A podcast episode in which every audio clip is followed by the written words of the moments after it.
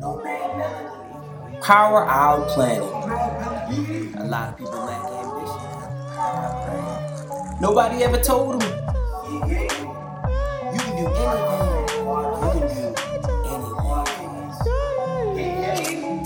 Our mission to inspire humanitarian and environmental responsibilities in communities throughout the world. Yeah. Establishing tribal benefactors. Power Our Planet podcast. Here collective. Here Collective. Protein. No mad melody. No mad melody.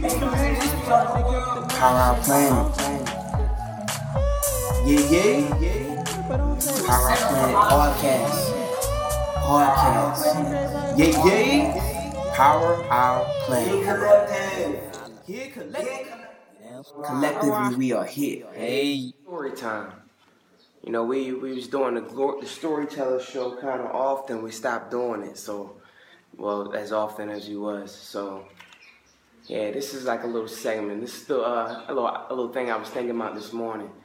Um, so a long time ago, when I was uh, when I was 12 years old, my mom brought me for my birthday. She brought me a small parrot, and uh, with this small parrot, uh, you know, uh, we got him in a cage. He came home with us in a cage, and it's like, all right, so the parrot's in the cage. He can't get away from me, but also he can't fly. He can't really do nothing cool. And so I wanted to be able to let him out the cage and let him like live around the house or like, you know, be able to go outside with him on my shoulder and just like, you know, hang out. So uh, I looked it up. There wasn't no YouTube at the time, but there was Google. Went on Google and something said if you clip his longest feathers, it'll make it so that he can't fly away from me. He can fly a little, but he can't fly away. So you clip his longest feathers. So what I did was I took him home, took a pair of shears. My mom's a seamstress, has some really sharp scissors. What up, Ming Ai Moochie? Uh, took the uh, took the uh, took uh, the shears and I cut off his longest feathers. So I clipped off his longest feathers, and now he can he could not fly anymore. He could only like uh, he could kind of like a chicken. He could kind of like go up a little bit, go down. If you dropped him from a height, he could get himself to the ground safely, but he couldn't fly up anymore for about uh, three months. Mm, yeah, about three months. And so, so I clipped his longest feathers. He couldn't fly, and that was so that I could, so that while he couldn't fly, I could teach him how to be with me. I could teach him how to trust me. I could let him see that, yeah, I got your back. Like, like, yeah, I'm, I'm a person who will look after you. You can trust me. And so, uh, after that whole three months, I would take him. I would, I would always keep him in my hand. I would walk around with him. First couple of days, he would bite me a lot. Like he would bite me, nibble at my hand. And then it got to a point where like he stopped biting me. I could, I could feed him out of my hand. I could, uh, I could do anything with. I could walk around the house with him. I could let him walk around the floor, pick him up whenever I wanted to. And then when his uh, everything going good. And then when it's so when his when his wings when his wings grew back, when his feathers his long feathers grew back, he could fly again. But then he trusted me. So now he could be way over there on like a ledge. I can put my finger up, and the bird will fly across the room to my finger. Like I, like he could even see my finger from across the room. I, he'll just come right to me.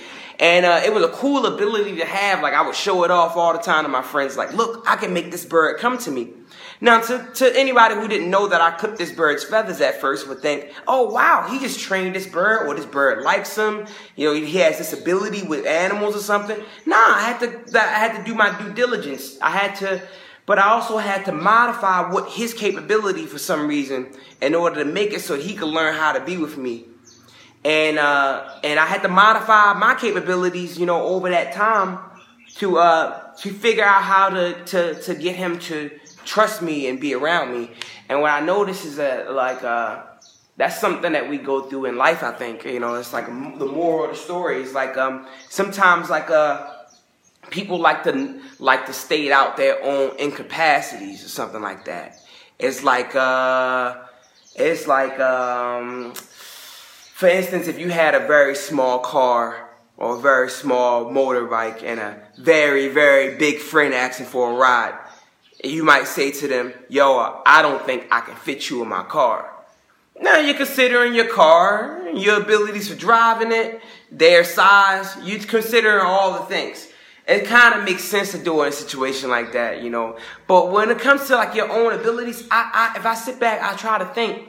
For some reason, I know I might spread myself kind of thin across my whole life, because and throughout my whole life, no, no activity I never remember myself saying I couldn't do.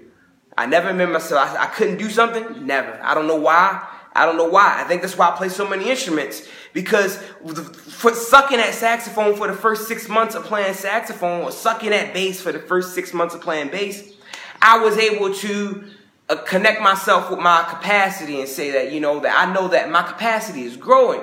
So I, I don't suck now. I'm learning now, or I'm in just I'm just capable of what I'm capable of, and soon I'll be capable of this. Funny thing was when you first start playing an instrument, you talk to people who already play the instrument. You're like, "Oh, how long you been playing?" "Oh, two years." I remember b- playing bass for three months and meeting a bass players that played a, a bassist that was playing for two years, and thinking like, "Dang, this guy's incredible after two years." And then in two months, three months, I was able to do a lot of things that he was able to do after two years. So, which made his two year capacity something that I was able to accomplish in two months.